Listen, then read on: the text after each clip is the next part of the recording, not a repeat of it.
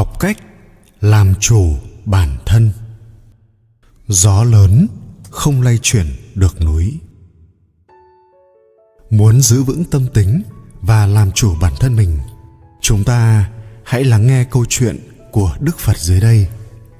Câu chuyện sẽ cho chúng ta một bài học vô cùng sâu sắc.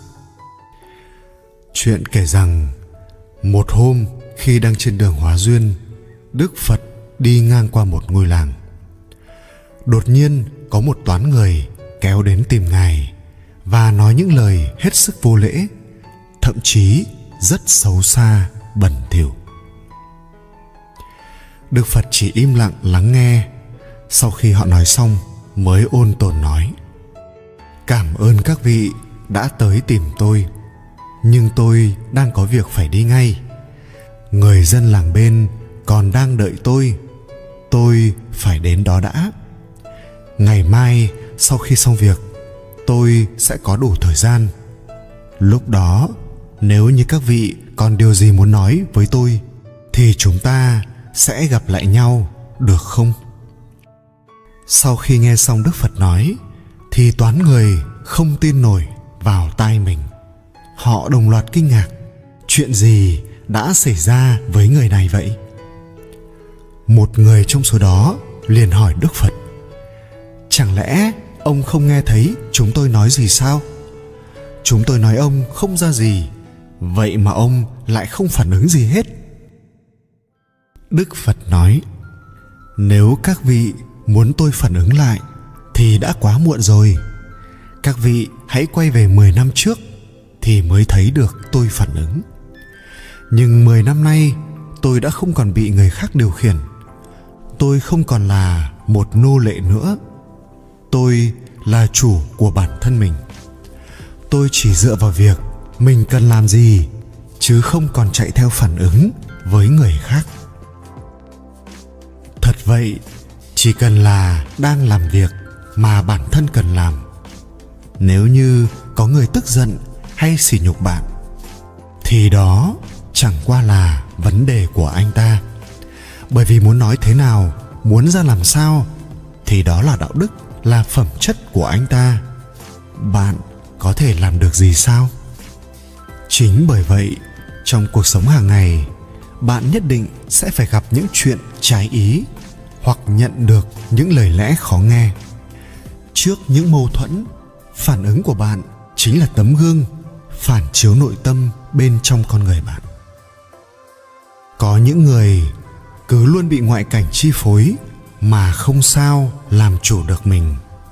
Tâm như ngọn cỏ đầu tường, hễ gió thổi về tây thì ngả về tây, gió thổi về đông thì lập tức ngả về đông. Do đó, khi họ phải đối mặt với mâu thuẫn hoặc khi bị sỉ nhục thì không thể giữ được bình tĩnh và lập tức tranh đấu với đối phương. Hành động của đối phương sẽ quyết định phản ứng của họ họ đã vô tình trở thành nô lệ của người khác. Nhưng để có thể bất động trước ngoại cảnh và làm chủ bản thân là cả một quá trình tu dưỡng lâu dài, không tự nhiên mà có được.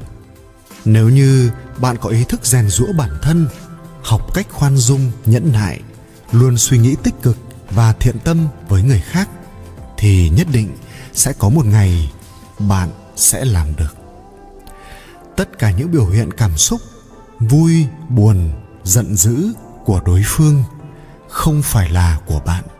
Và bạn sẽ không bị họ điều khiển.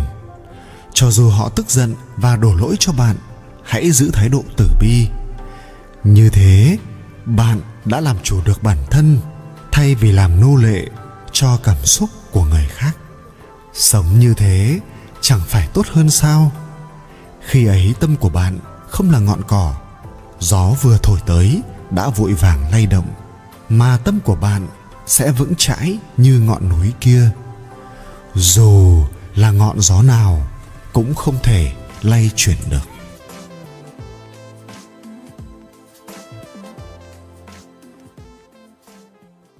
15 câu châm ngôn giúp bạn cân bằng cuộc sống. Hãy nhớ luôn mang theo mình. Một, tâm chính là nguồn gốc của sự an vui và cũng là nơi tạo ra sự đau khổ. Thân, khẩu, ý, do một cái tâm chứa đầy những điều xấu xa thì chỉ mang đến đau khổ. Ngược lại, những hành động, suy nghĩ, lời nói mà xuất phát từ một cái tâm thiện lành thì sẽ mang đến những điều phúc lạc. Hai sức khỏe chính là tài sản lớn nhất của đời người. Sự giàu có lớn nhất chính là sự thỏa mãn. Thắng lợi lớn nhất chính là không tức giận. Thành tựu lớn nhất chính là dù ở đâu, khi nào cũng đều cảm thấy ung dung, tự tại. Ba, hầu hết mọi người đều cho rằng nếu ai giàu có và nổi tiếng, đồng nghĩa với sự vui vẻ nhưng thực ra nếu trong cái tâm của bạn có niềm vui thì bạn sẽ không màng đến danh lợi còn nếu trong bạn luôn cảm thấy buồn giàu thì dù nắm trong tay sự giàu có và nổi tiếng điều đó cũng chẳng có nghĩa lý gì với bạn cả 4. Mỗi một loại thuốc tốt trên đời này chỉ có thể chữa một loại bệnh.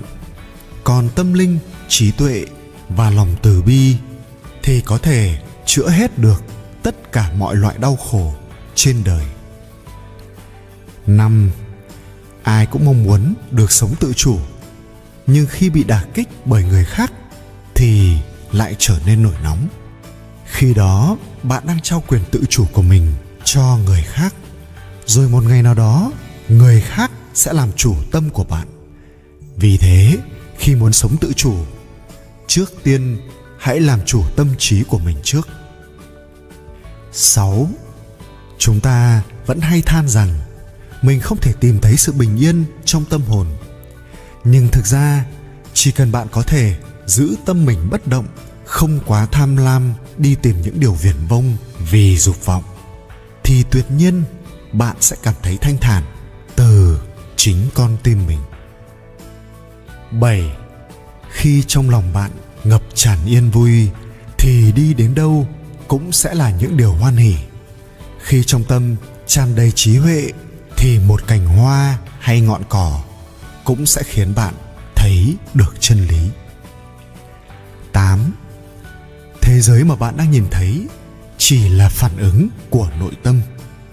Trong lúc tâm trạng cởi mở, nhìn thấy ai cũng sẽ là bạn bè, thân thiết. Còn khi đang buồn bực, đi đâu cũng chỉ thấy những khuôn mặt đáng ghét. 9. Nếu bạn nhìn cuộc đời bằng đôi mắt phán xét, thế giới này chỉ toàn những người có khiếm khuyết nhìn bằng đôi mắt kiêu ngạo, thế giới này chỉ toàn những người thấp hèn và ngu ngốc nhìn bằng đôi mắt trí tuệ, bạn sẽ phát hiện ra rằng mỗi người bạn gặp đều có những điểm đáng để bạn học hỏi và tôn trọng 10. Người có trí tuệ khi ở một mình sẽ quản thúc tốt tâm của mình và coi đó là cơ hội để tự kiểm điểm bản thân. Còn khi tiếp xúc với người khác, họ sẽ quản tốt cái miệng của mình và coi đó là cơ hội để khiêm tốn học hỏi. 11 Người tự nhận mình là kẻ ngốc Thực ra không phải là ngốc. Những kẻ luôn tự nhận mình thông minh Mới thực sự là ngốc. 12 những người bạn gặp hàng ngày đều là những người thầy của bạn, người thông thái, dạy đạo lý tử bi, người ngang ngược, dạy bạn đạo lý nhẫn nhục.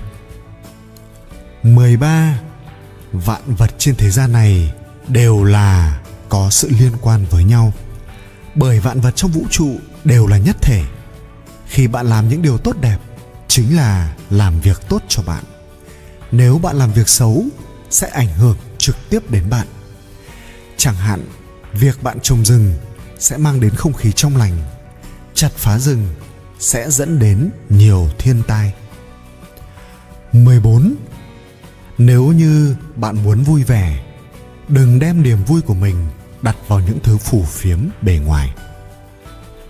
15 nếu việc gì có thể giải quyết, bạn không cần nghĩ quá nhiều cách. Nếu như vấn đề không thể giải quyết được, thì bạn có nghĩ bao nhiêu cũng không thể giải quyết được gì.